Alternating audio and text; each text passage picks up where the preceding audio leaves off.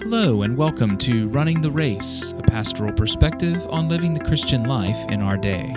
To find out more about FBCG or to listen to more episodes, head over to our website, fbcg.net forward slash RTR. You can also find RTR on iTunes. Today's episode is a discussion of the LGBTQ ideology found within the Black Lives Matter movement and website.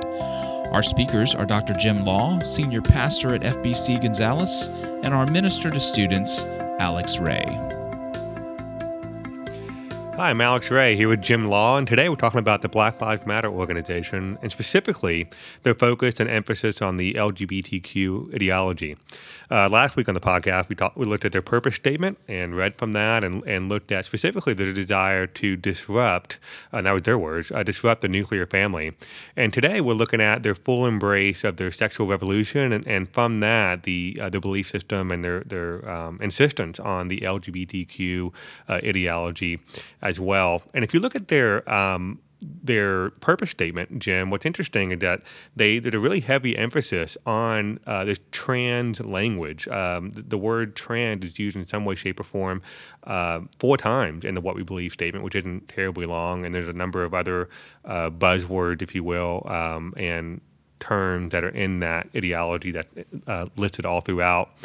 And um, I think what's interesting when you look at the LGBTQ uh, emphasis as well is if you compare the emphasis of that today compared to just maybe a couple years ago, uh, it wasn't always LGBTQ. It was it was LGB and then LGBT, and then it's just in, increasing and increasing. And um, now it expands over ten letters, and they should add a plus sign to it. But I think when we look at maybe the history of this movement, it didn't start in a vacuum. It started with the uh, an emphasis on the sexual revolution, on the influence of the sexual revolution, I should say. And what's notable about the the phrase "the sexual revolution" it, it actually came out in the mid 1930s uh, by a guy named Wilhelm Reich, who actually wrote a book and coined that phrase. And his and, and, he wrote a book of that title, where the phrase came from. And he's in this book, in the preface of that, uh, he wrote, "The core of happiness in life is sexual happiness." And I think that is a really telling statement when we look at the the ideology and the mindset of the sexual revolution is that the core of happiness in life is sexual happiness. And so, uh, Jim, what are your thoughts on the sexual revolution? Yes, you know, just uh, as we're even having this conversation today, it is uh, just wanting to interact with the Black Lives uh, Matters p- purpose statement uh, because, you know, we believe that uh, from their purpose statement, it really is a, a sinister subterfuge that's not about what people think it's about. Um, we want to be really clear on the front end of this, uh, Alex, that as followers of Jesus Christ, that um, we can love all black lives and still op- uh, oppose the ideology of the BLM. Mm-hmm. Uh, we can love all black lives and still support law enforcement. Mm-hmm. We can um, love all black lives and still proclaim that the gospel is truly uh, the power of God and transforming uh, salvation. Right and we can love all black lives and and still desire the unity of the church. And so, as we look at um, this uh, you know, purpose statement, what really comes out um, in our topic today is their full embrace of uh, this the sexual revolution. Uh, in the 1960s, uh, the sexual revolution um, really had its uh, birth in American culture, and like a domino effect, we're seeing um, through the the decades uh, to our present um, date, uh, just an impact on um, on our culture and society, our country. And in the 1960s, there was a, a deliberate throw off of traditional behavior related to sexuality. Mm-hmm. And so this sweeping cultural movement brought about really an increased acceptance of sex outside of marriage between a man and a woman. Mar- marriage was to be monogamous. Uh, that that's been set aside. Uh, the normalization of contraception, nudity publicly and mm-hmm. uh, on the movie screen, pornography, uh, premarital sex, homosexuality, and then the legalization of abortion. Mm-hmm. All of this flowing out of um, this phenomenon in the 1960s. So American society um, was greatly influenced from its beginning by a biblical sexual ethic. Uh, marriage was was was deemed honorable. Uh, adultery was seen as destructive. Uh, children born out of wedlock was to be avoided because of the collateral problems that come with it. So culture was informed by biblical guidance on marriage and the family. And then, you know, as we think about these things as followers of Jesus Christ, what are, what are we contending for? Let me just say that on the front end. We're we're not we're not contending for a return to the good old days. Uh, we're not even contending for some external traditional view of morality. Uh, we're contending to be faithful to the Word of God, and it is certainly not silent with regard to sexual ethic. Let me let me just mention as a foundation on that. Um, as followers of Jesus Christ, we believe uh, that we have a call upon our lives. We're not our own. The Bible says, the New Testament says, we're we've been bought with a price. Therefore, glorify God with your with your bodies. And so, um, thinking with me just uh, about one verse in particular, Hebrews 13 4. Uh, let marriage be held in honor among all. Uh, marriage is, is honorable. And we read of that early on in the Bible as a, a, a, um, a creation by God Himself to provide stability and uh, for human flourishing. And when that is ignored, it opens just a Pandora's box of, Right. of great human misery. So let marriage be held in honor among all. As God's people, we're to honor marriage between a man and a woman, as it's biblically defined, a monogamous, lifelong relationship. Let the marriage bed be undefiled. That God has created a place for sexual expression, and it's called mar- the marriage bed. Uh, God will judge the sexually immoral and adulterous. That, that is that's the, that's strong language Right. and should give pause to those who receive uh, the Bible as God's inspired word. Should give pause to, to to look at our hearts and our lives and how that informs uh, how we view the world. Right. And that's something we talked about last week as well. That even though uh, uh, we talked about how the um, the number of ex- examples all throughout Scripture, especially in the Old Testament, where people didn't follow what the Bible said. The Scripture says that marriage is between one man and one woman, and then it's very common to hear this retort of, "Okay, well, what about Abraham? What about David? What about Solomon, who who didn't do that?" The Right. Bible obviously condones that, and we we discussed that last time. Of that, that's actually not the case. The Bible doesn't condone that just because it describes it, and we end up seeing the description that things don't go very well uh, for those guys. And so there's a difference between the Bible describing something that happen, and the Bible saying this is actually a good thing. And and it's a very important distinction I think that needs to be made. And so we, we certainly want to come back to what Scripture says about what, what marriage is and why it's a good thing. Yeah, and um, you know, just thinking back at the ni- in the 1960s, I, I had a moment um, uh, about 10 years ago. I was getting uh, the oil change in my car and was in the waiting area and began reading a magazine that was commemorating the 40th anniversary of Woodstock in the summer of 1969. And uh, of course, Woodstock was a, a musical festival uh, in a pasture in upstate New York uh, that was promoted as three days of peace and music, and it attracted over 400,000 people. And so the magazine was looking back with reverie and um, a sentimental um, view of this uh, event. And really, this event uh, kind of captures the, the, the whole mindset of the sexual revolution. One of the um, pictures uh, that I saw were just uh, uh, just a mass of people in the mud with little clothes on. One who was attending um, Woodstock said, "A half a million people asleep. These people were out. It was sort of like a painting of uh, of a Dante scene, just bodies from hell." All intertwined and asleep, covered with mud. And uh, just looking back at, at um, that event, it seems to capture the whole sexual revolution that has brought um, um, such um, uh, devastation to family life and uh, the well-being of our of our culture.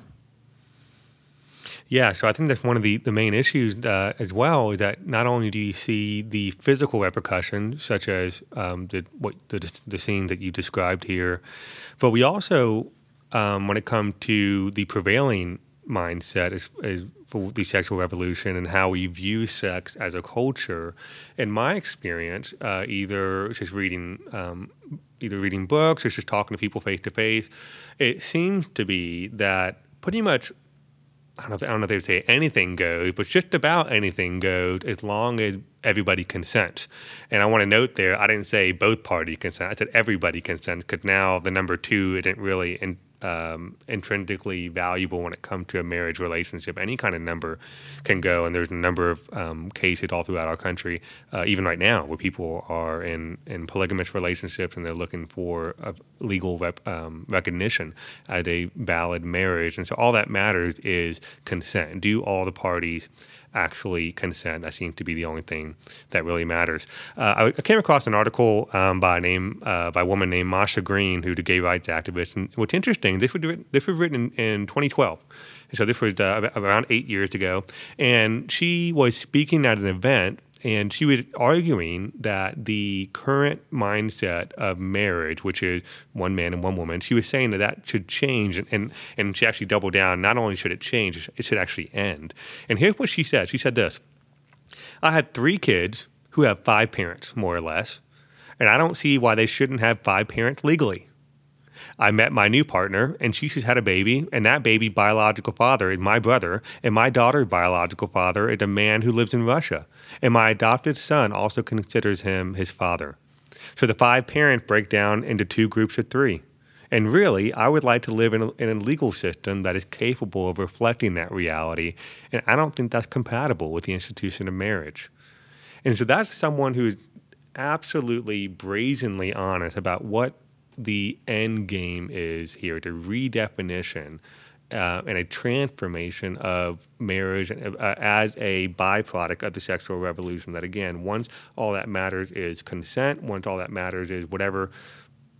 Uh, ultimately, arbitrary. I mean, we're, we're, making this up as we go along. Ultimately, uh, the the the possibilities, I, I think, are probably virtually endless.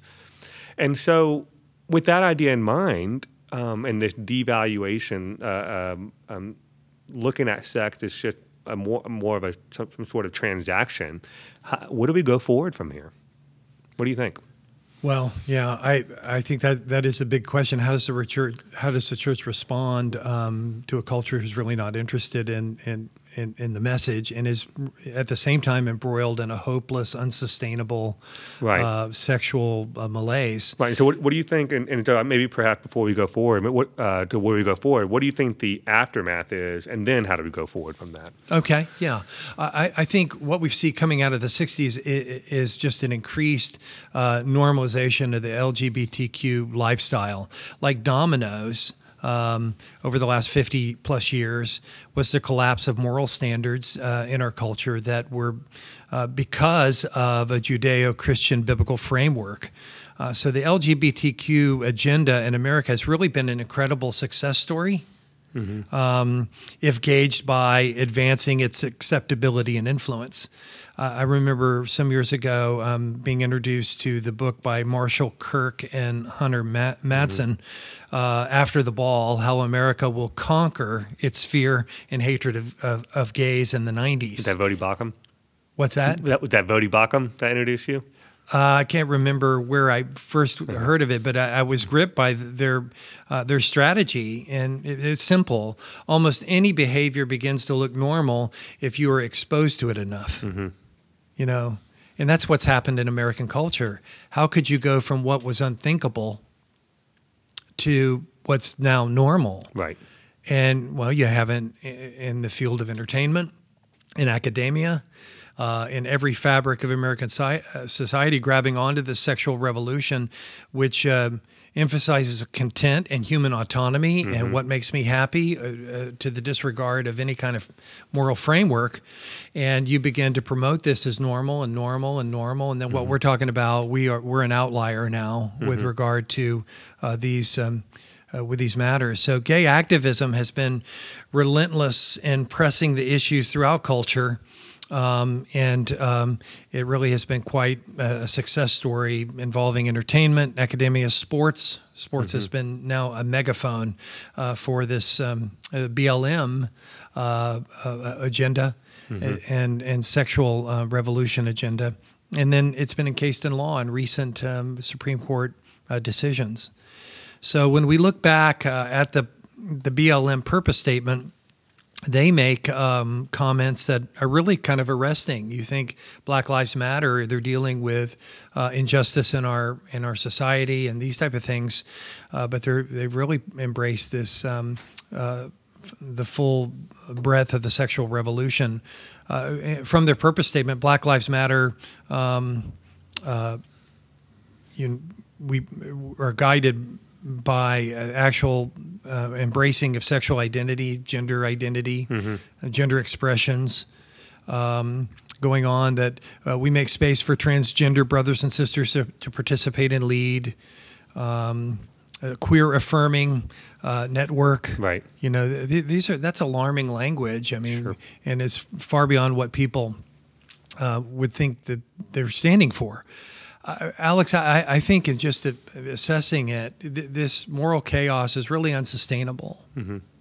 because you have situations where it's spawning and it just uh, um, uh, has no end in sight, and it affects li- every aspect of life. Right. I think one of the things we're seeing, for instance, in the area of athletics, uh, when you have um, uh, a natural male entering into female athletic competitions. Right.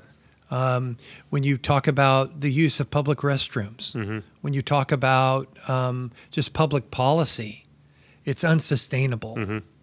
And I think of this descent into moral chaos um, as really just mirror, mirroring what Paul wrote in the first century in Romans chapter 1. Listen, listen to these words, uh, Alex. Um, Therefore, God gave them up in the lust of their hearts to impurity, to the dishonoring of their bodies among themselves, because they exchanged the truth about God for a lie and worshiped and served the creature rather than the Creator, who is blessed forever. Amen. Mm-hmm. For this reason, God gave them up to dishonorable passions.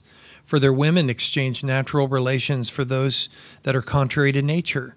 And the men likewise uh, gave up natural relations with women and were consumed with passion for one another men committing shameless acts with men, receiving in themselves uh, the due penalty for their error. And then in verse 28, and since they did not see fit to acknowledge God, God gave them up to debased mind to do what ought not to be done. Mm-hmm. Little wonder we see um, Bibles being burned in Portland. Right. Might actually um, the other day. Yep. Yeah. So as you look at this, um, you know, sex being reduced to, to a transaction. Um, mm-hmm. Um, how would you fill that in a, a, little more with regard to the LGBT community? Yes, I think what we're seeing is, in addition to everything that you've already discussed, we're we transform even the idea of sex, where it's not an intimate act between um, a man and woman in love in a committed relationship, but rather it's, it's, a transactional sort of thing. And I and I heard this some time ago, and it's really helpful for me. The, the, the, the distinction between a consumer relationship and a covenant relationship, and so a consumer relationship would be something like you go to your, you go to your grocery store. Um, it might be a neighborhood store, it might be a supermarket, no matter what it is. But you're probably going to go there uh, insofar as they have the best prices. As long as they have the best prices, your your your commitment is to them. Uh, that's the consumer relationship. So you might have been going there for ten years, but if another shop opens up down the uh, down the street and they have better prices, you're probably going to go there. And so you don't have any real connection there. You're you're only there as long as it benefits you. Uh, but when, when something changes, you're, you're probably going to go elsewhere. Uh, that's, a con- that's a consumer relationship. Um, the other um, distinction there, the covenant relationship, this idea that I'm going to be in a committed relationship um, through thick and thin, and that's really what marriage uh, is all about. And so, when we think about the idea of the devaluing of sex, uh, we made it more in, into a consumeristic thing. What am I getting out of this? Mm-hmm. And that's really all that matters.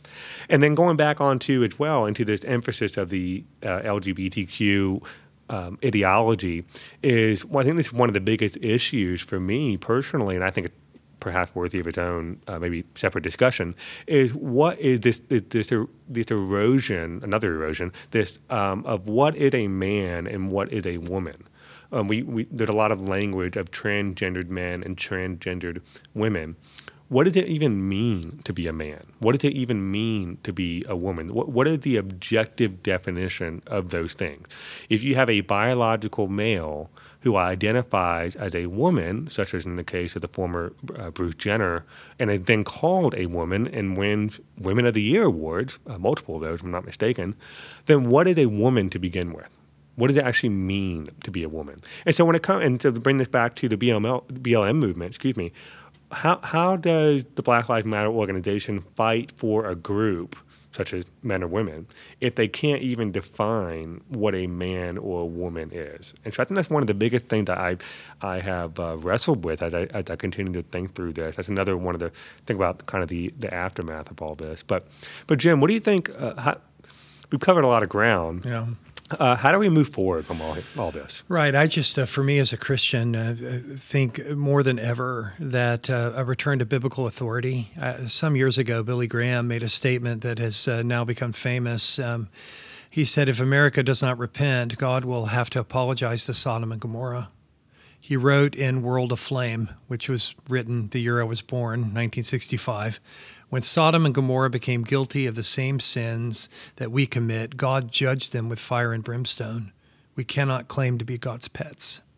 And so, um, you know, I, I, thinking, how do I stand on biblical uh, foundations and truth? I, I, three three C's, Alex, as mm-hmm. we kind of close out this podcast. Three C's for us as a as a church and um, as followers of Christ. That's One would be to all of you. Yeah, thanks. Three C's, and I'll, I'll save the poem. But uh, compassion. Uh, compassion. God's people are to be a redemptive people who have never forgotten how much God has forgiven us. So, like the Corinthians before us, we've been washed from our sins and we are called to go and sin no more. So, our mission as the church is not to fix anyone, let, let alone LGBTQ uh, people, our mission is centered in gospel proclamation that God has sent forth his Son and he's the Redeemer of humanity. Christ is the one who redeems our lives.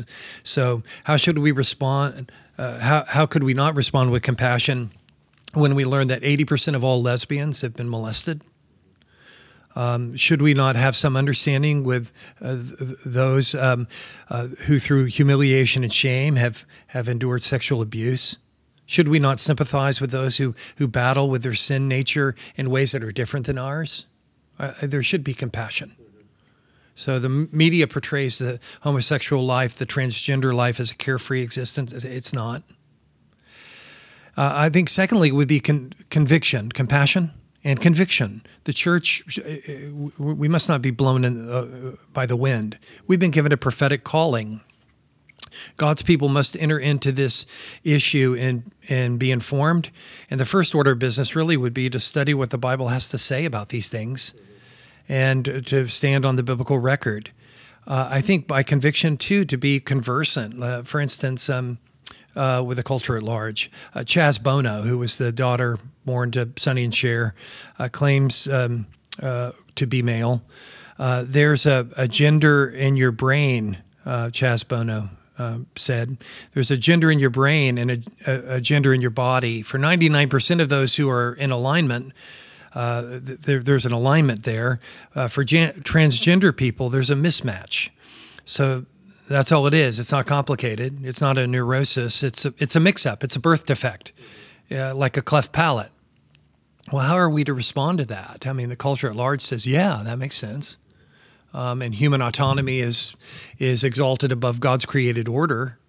Um, well, I think we need to, to to respond the way Ryan T. Anderson has um, has offered, and when Harry became Sally, responding to the transgender movement, Anderson said the best therapies focus on helping people accept and embrace their bodies, rather than attempting to do the impossible namely reassigning bodies to line up with misguided thoughts and feelings, we should at least attempt what is possible, helping people to align their thoughts and feelings with reality, including the reality of their body. And then, thirdly, would be courage. So, we're on a cultural trajectory that has brought us to a place that has exalted human autonomy to, to unbelievable chaos, confusion, and dysfunction. And so, um, compassion, conviction, and courage that's what we're called to, to be. if we're going to be light and salt uh, for Jesus Christ. Thanks, Alex, for this conversation today. Let's be steadfast, and immovable, always abounding in the work of the Lord. Once again, thanks for listening to today's Running the Race podcast. We hope you'll join us in a couple of weeks for our next discussion, and don't forget to share the podcast with a friend who would find it helpful. Until then, you can visit www.fbcg.net for more information about our church and ministry. Thanks, God bless, and goodbye for now.